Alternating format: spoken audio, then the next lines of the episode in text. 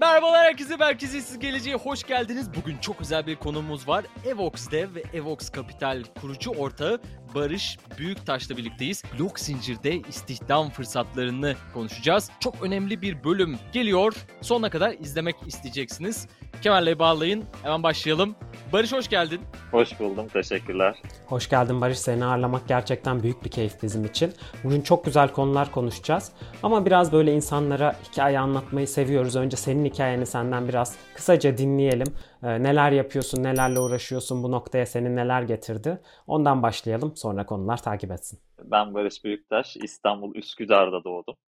27 yaşındayım. Marmara Üniversitesi mezunuyum. Çalışma ekonomisi mezunuyum. 2017'de sektöre girdim. Sektöre herkes gibi çok hızlı para kazanmak için girdik. Ama işler öyle olmadı maalesef. Öyle olmayınca da sonra da sektörde gelişimler devam etti. Gelişimler derken sektörde şu an 6. yılımıza doğru gidiyoruz. Çok keyifli bir süreç oldu bizim için.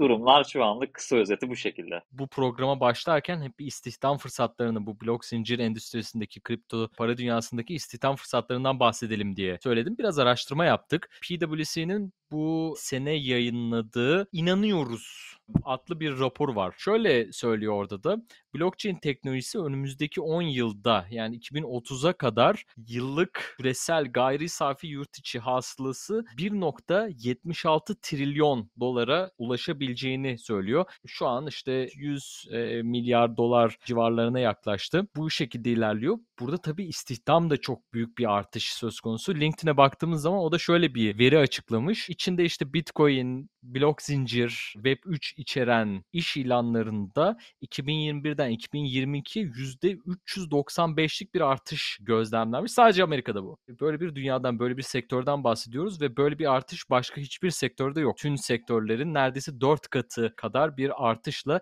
geride bıraktığını görüyoruz. Bu noktada belli ki burada bir istihdam, iş fırsatları var.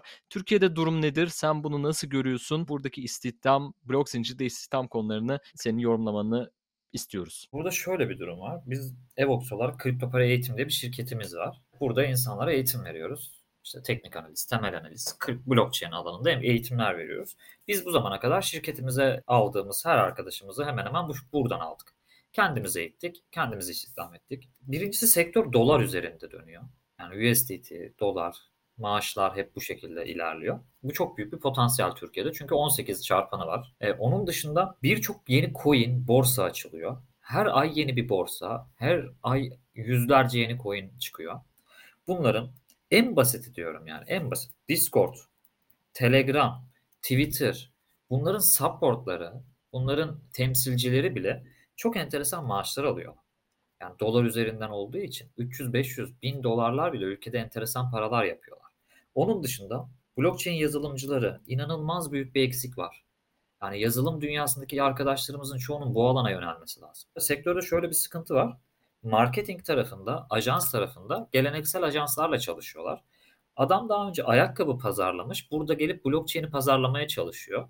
Sonra gidiyor Porsche ünlüleri oturtuyor, fotoğraf çekiyor, çekiliş yapmaya çalışıyor. Yani böyle bir marka bilinirliği yok kriptoda. Bunları yaparsan irite gözüküyor. Bunları yapmaman lazım zaten. O yüzden zaten ayrışıyor her şey. O yüzden marketing alanında kriptoyu bilen birilerinin buradan çıkması bile çok büyük bir potansiyele sahip oluyor. İşte community manager'lar yani Binance'in 2017-2016'daki angel'ları yani gönüllü çalışan arkadaşların hepsi bakın şu an global borsaların Türkiye müdürleri. Yani çok basit bir örnek bu. İsim olarak konuşmayalım. FTX, Huobi, OKX hepsi Binance'dan çıkan arkadaşlar hemen hemen. Bakıyoruz işte bu şekilde mesela şimdi şey de çok kötü oldu bir yandan. Ben mesela üniversitelerin çoğuna söyleşilere gittim. Genç arkadaşlar, yani üniversite öğrencisi arkadaşlara bu alandaki potansiyelleri anlattım. Ama işin sonunda şöyle bir sıkıntı var. Bu çocukların hepsi sınıfta kaldı. Yani buradaki iş potansiyelini görünce abi diyor ben burada $1000 para kazanıyorum aylık. Ben okumayacağım diyor. Ya sen Türkiye'nin en iyi üniversitelerinde okuyan, en iyi üniversitelerinden birinde okuyan bir arkadaşsın. Senin bu üniversiteyi bitirmen lazım. Çocukları iyi yapalım derken kötü yaptık aslında. Geçen gün de bir etkinlikte konuştum. Sabancı Üniversitesi'ndeki arkadaşlarla dedim notlar nasıl abi kaldık diyorlar. Oğlum niye kalıyorsunuz yani hani Biz size iyilik yapmak için, siz üniversitenizi bitirin, gelin burada devam edin derken çocuklar yok abi üniversiteye gerek yok, biz burada devam edeceğiz noktasında. Şimdi bu da sıkıntı. Ben diyorum ki üniversitelerine hepsi bitirsinler. Sonra burada yazılımcı arkadaşlar blockchain alanında yazılım noktasında geliştirsinler kendilerini. Ya call center bölümünde bile kripto para borsalarında inanılmaz büyük bir açık var. Çünkü her geçen gün bir kripto para borsası çıkıyor ve her borsa en az 50 kişi falan call center tarafını alıyor. Ve bunların maaşları da diğer sektörlere göre daha fazla. Ya çok büyük bir potansiyel var. Potansiyeli nereden gördüğümüz çok önemli. İstihdam için gerçekten eğitimin önemini aslında bize anlattın. Çünkü sektör çok yeni. Geleneksel eğitim metotları ve kurumları aslında bu sektöre insan yetiştiremediği için biraz sektör kendini eğitmek zorunda kaldı. O yüzden dediğin gibi kendisini eğiten yetenekler erken başlayanlar en azından burada daha sonra sektör liderleri olarak ortaya çıktı ve onlar yeni gelenleri eğitmeye başladılar. Ve burada çok güzel bir probleme değindin. Çünkü geleneksel eğitim sisteminin geride kalması bu insanların yeniyi öğrenmek için bu eğitim sisteminden çıkmasına da sebep oluyor. Sence burada mesela üniversitelerle daha entegre eğitim sistemleri, en azından hani kampüs içlerinde biraz daha eğitimin taşınması vesaire bu sorunu çözebilir mi? Çünkü burada çok genel bir ve temel bir sorundan bahsettin. Bunun bir şekilde çözülebilmesi gerekiyor. Mesela üniversiteler burada nasıl bir adım atabilir? Çünkü blockchain bölümü açmak bir çözüm değil yani. Blockchain dediğin derya deniz bir konu. Bunun yazılımı var, farklı tipte veri kısmı var, pazarlaması dediğin gibi çok ayrı bir konu. Hani bunu bu şekilde bir bölümle çözemezler. Nasıl bir çözüm öngörüyorsun burada? Biraz daha bu eğitim kurumlarını entegre ederek çözebilir miyiz? Çocukları tutabilir miyiz üniversitede? Birincisi çocukların odakları artık çok değişti. Yani genç nesil diyelim, hepimiz akranız aslında. Yani sadece biz biraz daha hani zor yoldan tecrübe edindik aslında. Sadece tecrübeleri paylaşıyoruz. Dinlerler, dinlemezler. Hani bir de bizim ülkemizde yaşın getirdiği tecrübeye önem veriyor insanlar. Yani 50 yaş altındaki birinden tecrübe almam diyor ben adam mesela gibi. Ya ben sadece tecrübelerimi anlatırım. Dinlemek isterlerse dinlerler orada ama şöyle bir durum var. Ülkemizde ciddi bir geçim sıkıntısı var. Bu çocuklar mezun olduktan sonra 6-7 bin TL maaş alacaklar. İyi şartlardan bahsediyor. Yani çoğu asgari ücretin altında da başlayacaklar yani. Hani eğitim seviyesi çoğu okulda çok düşük. Yani yazılım mühendisi olan arkadaşlarımın çoğunu girdikleri şirketler bilgi adama gönderdi. Gitti de 6 ay falan öğren işi, öyle geldi. Şimdi bu çocuk 5 yıl neden okudu? Şimdi bu çocukların hepsi birincisi kolay para kazanmak istiyor. İkincisi dolarla para kazanmak istiyor. Üçüncüsü sevdiği işi yapmak istiyor. Türkiye'de şu an 18-25 yaş arasındaki üniversite öğrencilerine bakalım. TikTok'a video çekmek isteyen, YouTuber olmak isteyen veya kripto, bahis bu tarz yollardan hızlı para kazanmak isteyen bir toplumumuz var. Kaç kişi okulunu düzgün bir şekilde bitirip düzgün bir şekilde devam etmek istiyor mesela? Bunlara bakmak lazım. Şimdi bu çocukların İstediği mesela sosyal medyada çok iyi içerik çıkaranlar var. Ya da çok iyi yazılımcı arkadaşlar var. Bu çocukları ama mesela okulda temel olarak finansal okuryazarlığın kesinlikle öğretilmesi gerekiyor zaten. Ya bu çocuklar 18-25 yaş aralığında kredi puanlarını zaten eksinin eksisine götürüyorlar. Kara listeye giriyorlar. Sonra bir ömür boyunca bankalardan aklanmaya çalışıyorlar. Yani burada sorun sistem. Bu sistemi değiştirebilecek belki de biziz. Yani bir şeyleri konuşuyoruz. Hani bunlar için hareket de etmeye çalışıyoruz. Ben üniversitelerde mesela finansal okuryazarlık derslerine ve blockchain alanındaki derslerin çoğuna katılacağım. Şu an Marmara Üniversitesi'nden mezun olduğum için Marmara Üniversitesi'nden bir hocam sağ olsun teklif etti. Blockchain konusundaki derslere gireceğim. Ondan sonra daha doğrusu hani yazılımsal değil de daha çok vizyon ve mantık aslında. Yavaş yavaş belki de hani bir deniz yıldızının hayatını değiştiririz ama o da bizim işimize yarar gibi bir noktadayım. Çünkü bu çocukların hepsi yurt dışına gidecekse, herkes birileri bir şeyler değiştirsin diye bekliyorsa o birileri kim olacak? Belki de o birileri biz oluruz deyip böyle bir bitireyim burayı. Güzel söyledin. 2 tane önemli konu var burada değindiğin. Bir tanesi burada finansal okuryazarlığın bunların olmaması. Bu sadece bize özgü bir şey değil. Benzer problemler her yerde var. Bu öğretilmiyor. Vergi konusu da öğretilmiyor. İşte para nasıl yönetilir, yatırım nereye yapılır, kredi puanı nedir? Bunların hiçbiri öğretilmiyor. Hiçbirimiz de öğrenmedik. Ondan sonra kendi araştırmalarımızı da öğrendik. Şimdi bu da bahane değil. Buradan da ikinci kısma geliyoruz. Biz zor bir yerdeyiz. Türkiye'den çıktık hepimiz. Hepimiz hayata böyle işte oyunlar Bunlarda kolayda mı oynamak istersin? Orta derecede mi? Zorda mı? Biz zorun zoru. Zorun zoru demeyeyim, zor. Şimdi burada bunun farkında olarak bizim çok fazla çalışmamız lazım. Yani burada çok romantik olmaya gerek yok. İşte bu adam yapmış, işte şuraya şöyle yapmış, kripto paradan hemen hızlı yolunu bulmuş. Ben de bulabilirim. Hızlıca ben de ekmeğimi buradan çıkarayım gibi düşünmekten ziyade burada önce kendimi nasıl yetiştirebilirim? Kendimi yetiştirmem lazım. Kendime yatırım yapmam lazım. Kendime yatırım yaparken de gözümü açmam lazım. Fırsatları da burada değerlendirmem lazım. Yani farklı işlere girerek bunları da değerlendirmemiz lazım. Arkadaşlar çok net, yani burada başka bir şey yok. Çok çalışmamız lazım. Çok çalışmanız lazım. Bunun başka bir yolu yok. Sen çalışmadan her şeyi sana al. Yok ya, ben Barış iyi çocuk, zengin olsun dediler mi ya? Furkan, sana öyle diyen var mı bilmiyorum ama Barış sana sorayım. Sana öyle söylediler mi hiç? 7 yıldır çalışıyorum. Yaklaşık olarak günde 3-4 saat uyuyorum 7 yıldır. Ciddi anlamda mental olarak bazen böyle çöküyorum ister istemez. Çünkü ben orta gelirli bir ailenin, mutlu bir ailenin çocuğuyum. Hiçbir zaman çok böyle hayali olmadı babamın da. Hep çalıştı o da benim gibi. O yüzden çok anımız da yoktu. Bu beni hep çok etkiler zaten. Ama şu an ben ailesini bir yerlere getirmiş bir çocuğum. Bu beni çok mutlu ediyor. Mesela ben babama araba alana kadar benim çalıştığım aile tarafından kabul edilmiyordu. Aile demeyeyim, sülale tarafından kabul edilmiyordu. Ben babama ne zaman araba aldım? Barış sen ne yapıyorsun? Sana biraz para versek. Şu benim çocuğu da yanına al.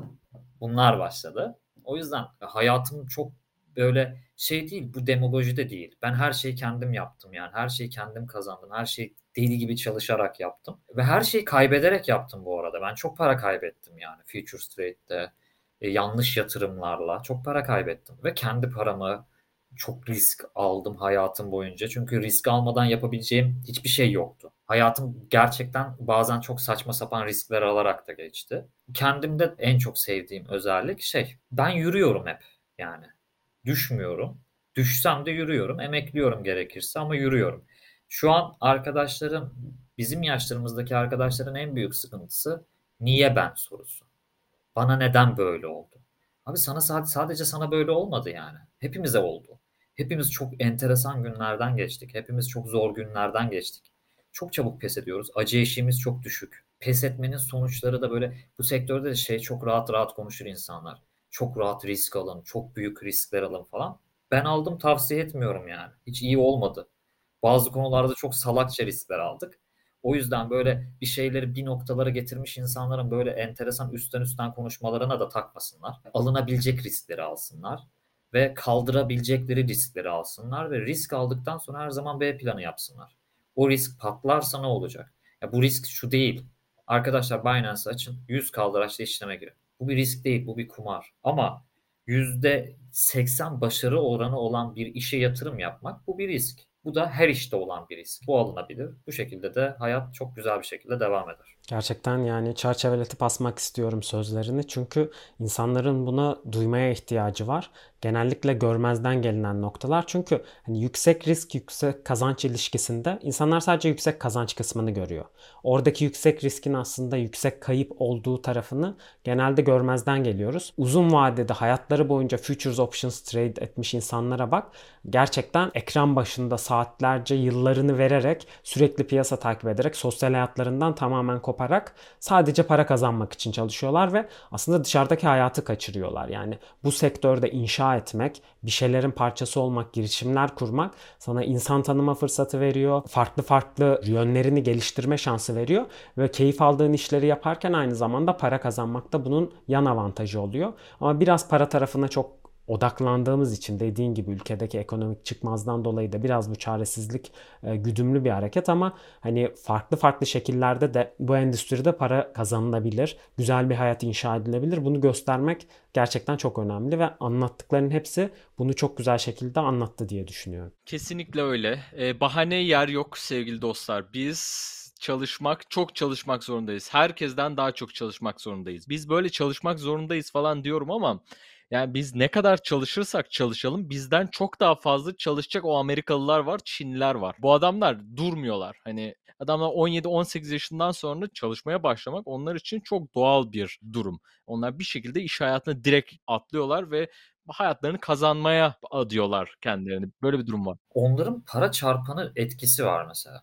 Adam ortalama bir startupla $10 milyon yatırım alıyor. Ne konuşuyoruz abi biz de yani? Hani Türkiye'de melek yatırımcılık ne? Kardeşim sana 100 bin TL veririm. Şirketin %70'ini istiyorum. Ulan zaten 100 bin TL para değil. Yani dolara çarptığında $5.000 yapıyor. Bir tane yazılımcının aylık maaşı. Bir de geldin şirketin %70'ini aldın. Bir de ortamlarda ben melek yatırımcıyım 50 tane projeye yatırım yaptım diyorsun. Sen tefecisin kardeşim ya. Yani bu kadar basit yani. Sen mala konmak istiyorsun. Projeye konmak Doğru. istiyorsun. Türkiye'de vizyon yok bu konuda. Şimdi Doğru. adam gidiyor bir yemekte $10 milyon alıyor. Bu adam zaten hayatını garantiliyor burada $10 milyon. Yani şirket dışına $2 milyon çıkartsa şöyle söyleyeyim. Geçen gün bir veri vardı. Amerika'da sadece %1.8 yalan olmasın 1.8 veya 4.8 pardon. İkisinden biri $450.000 üstünde kazanıyormuş. Amerika'nın sadece hadi %5 diyelim ya %5'i $450.000 yıllık para kazanıyor. Bir de geliyorsun adam bir startup'a $10 milyon fonluyor. Şimdi bir de Türkiye'ye bakıyorsun. O yüzden bizim akıllı çalışmamız lazım abi. Çok çalışmak da farklı bir konu. Çok çalışalım evet ama akıllı çalışmamız lazım. Fikir üretmemiz lazım ve o fikri abi benim bir fikrim var deyip böyle saçma sapan da şey yapmamak lazım. İlk önce fikrin varsa bir araştırman lazım. Bu fikir yapıldı mı? Yapıldıysa battı mı? Battıysa neden battı? Sen neden batmayacaksın? Bunları çıkartmazsan ortada hiçbir şey olmuyor. Böyle kendin takılıyorsun kendi kafana göre. Genel bir yatırım kültürüne ihtiyacımız var aslında. Daha önce anlattığın gibi girişimci sadece fikriyle para toplayabileceğine inanıyor. Bir minimum viable product bile ortaya çıkarmadan en basit formunda hani ürünün ne yapacağını bile göstermeden para bulacağını umuyor. Yatırımcısı da 3 kuruşuyla bütün şirkette söz sahibi olmak istiyor. Hani aslında dediğin gibi para çarpanının etkisi tabii ki bu çok büyük ama aynı zamanda yatırım kültürünün de inşa edilmesi gerekiyor ülkede. Biraz burada hem yatırımcıyı hem de girişimciyi daha çok eğitmemiz gerekiyor ve dönüp dolaşıp aslında o istihdam için eğitime bağlıyoruz yani günün sonunda. Herkes de girişimci de olmaması lazım aslında. Yani ona da dikkat etmek lazım. Yani girişim gerçekten çok emin olduğumuz, emin olmak da şöyle oluyor bu arada. Onu da hani biraz daha açalım böyle çok geniş çapta da konuşmayalım. Fikri çıktı. Tamam. Fikri bir araştırdık. Bu fikir var mı? Yapılmış mı? Çok güzel söyledin. Basit bir Google yapabilirsin. Ondan sonra bitmiyor o iş. Bu fikri görselleştirme yöntemi çok güzel işler. Ne yapmam gerekiyor başta? Piyasaya sürebileceğim ilk ürün ne olabilir bu fikirle ilgili? Kimlerle yapacağım? Bunları konuşmamız gerekiyor. Yani takım nasıl olacak? Ne gibi bir kaynağa ihtiyacım var? Şimdi ben yatırımcıya gideceğim ama yatırımcı bana soracak ne kadar para ihtiyacım var? Abi 200 lazım. Acaba? Belki de yapamayacaksın 200'e. Nereye kaynağı ayıracaksın? Ne kadar bir para ihtiyacın var? O kaynağı nasıl bulabilirsin? Bu sefer sonra o konular devreye giriyor. Yani bu fikirden ürüne kadar giden kısım uzun bir süreç. Şimdi bunu her tarafını atlayıp benim fikrim var. Şimdi zengin oldum babacığım. Bu şekilde yaklaştığımız zaman olmuyor. Çünkü fikrin de sonu yok. Fikir çok sınırsız fikir var. Furkan bana diyor ki fikir üretme. Fikir sınırsız abi. Fikirde bir şey yok. Vallahi sınırsız. Hangi fikri çalışacağımızı, hangi fikri hayatımızın bir kısmına adayacağımız o da önemli bir karar.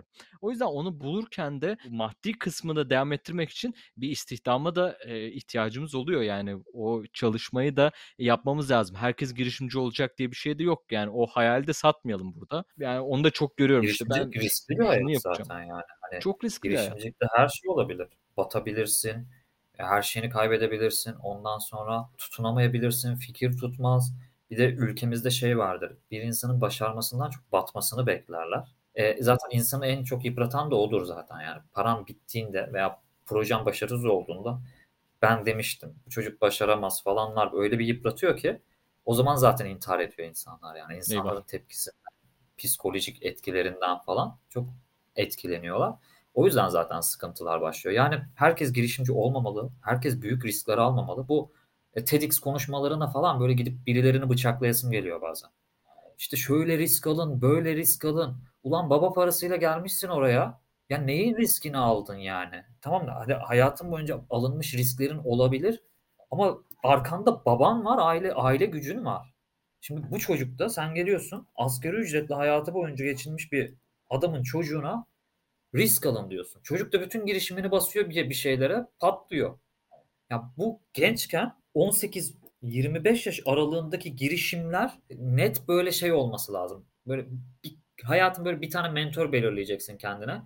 Ona soracaksın. O da böyle kötü niyetli insansa o da ayrı bir sıkıntı tabii de işte.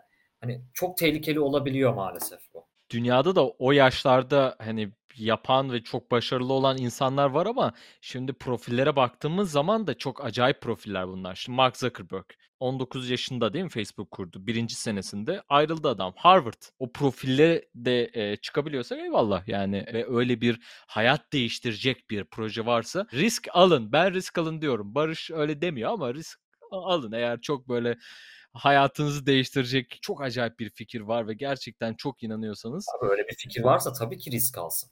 Ama yani sırf insanlar dedi diye böyle ortalama bir adam e-ticaret sitesi için risk alıyor şimdi yani. Hani yani çok farklı bir vizyonun yoksa yani Instagram'a bakıyorsun abi dropshipping'den kaynıyor. Veya işte yani niş bir şeylere ihtiyaç var. Yani getirin tutma sebebi var ya. Çok getirin tutma sebebine bakın abi yani yemek sepetinin tutma sebebine bakın. Adamlar Türkiye'deki en büyük sorunu çözdü. Ne? Üşengeçlik. Türk insanı üşengeç bir millet abi. Bu kadar basit yani. Üşengeçleştirildik bir de yani. Ya da işte herkes toplantılara burada giriyor. Bak Zoom'un değeri nerelere gitti. Sonra düştü bir şeyler oldu. Bu inovasyonu yakaladıktan sonra gerisi geliyor da böyle saçma sapan bir şey de girişimcisi olmasınlar ya. Benim derdim o.